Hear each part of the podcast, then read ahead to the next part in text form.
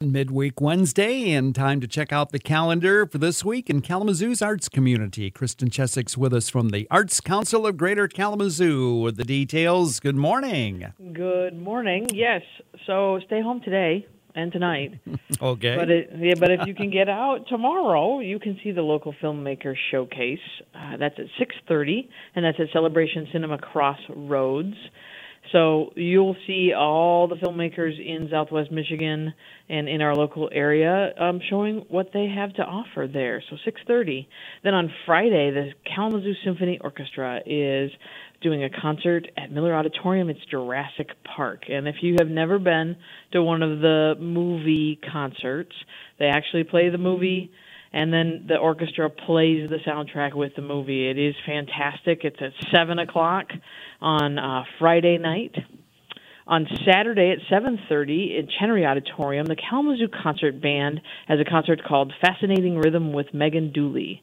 So uh, they will be assisted by vocalist extraordinaire Megan Dooley. That's at 7:30, and then on Sunday you can see Voctave the corner of Broadway and Main Street at Miller Auditorium. That's at 3 p.m.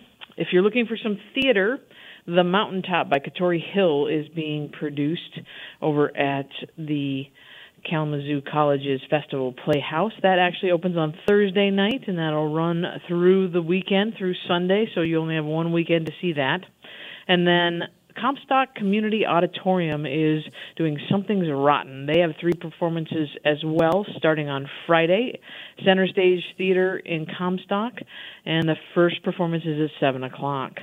You have uh, three closings and one opening as far as art exhibitions are concerned. This is your last chance to see All Together Now, the contemporary prints from the University Art Collection over there at the Richmond Center for Visual Arts. Also at Richmond Center, this is your, going to be your last chance to see Ginger Owen Murakami's Girl's Own Guide and your last chance to see Dare to Be Aware, Our World Needs You, over here at the James Weston Gallery at the Arts Council of Greater Kalamazoo. All of those are closing this weekend. But opening, um, and actually had opened on Monday, is Four Decades, Three Friends at Kalamazoo, or no, I'm sorry, Kellogg Community College at the Davidson Visual and Performing Arts Center. And you'll be able to see that through March so you may want to wait until a better driving weekend. okay. Well, a lot of things happening in the arts community, obviously, this week. Hopefully, the weather cooperates. Kristen Cheswick with us from the Arts Council of Greater Kalamazoo with the update for us this morning. Thank you so much. Ah, thank you. Stay warm. Indeed, you as well.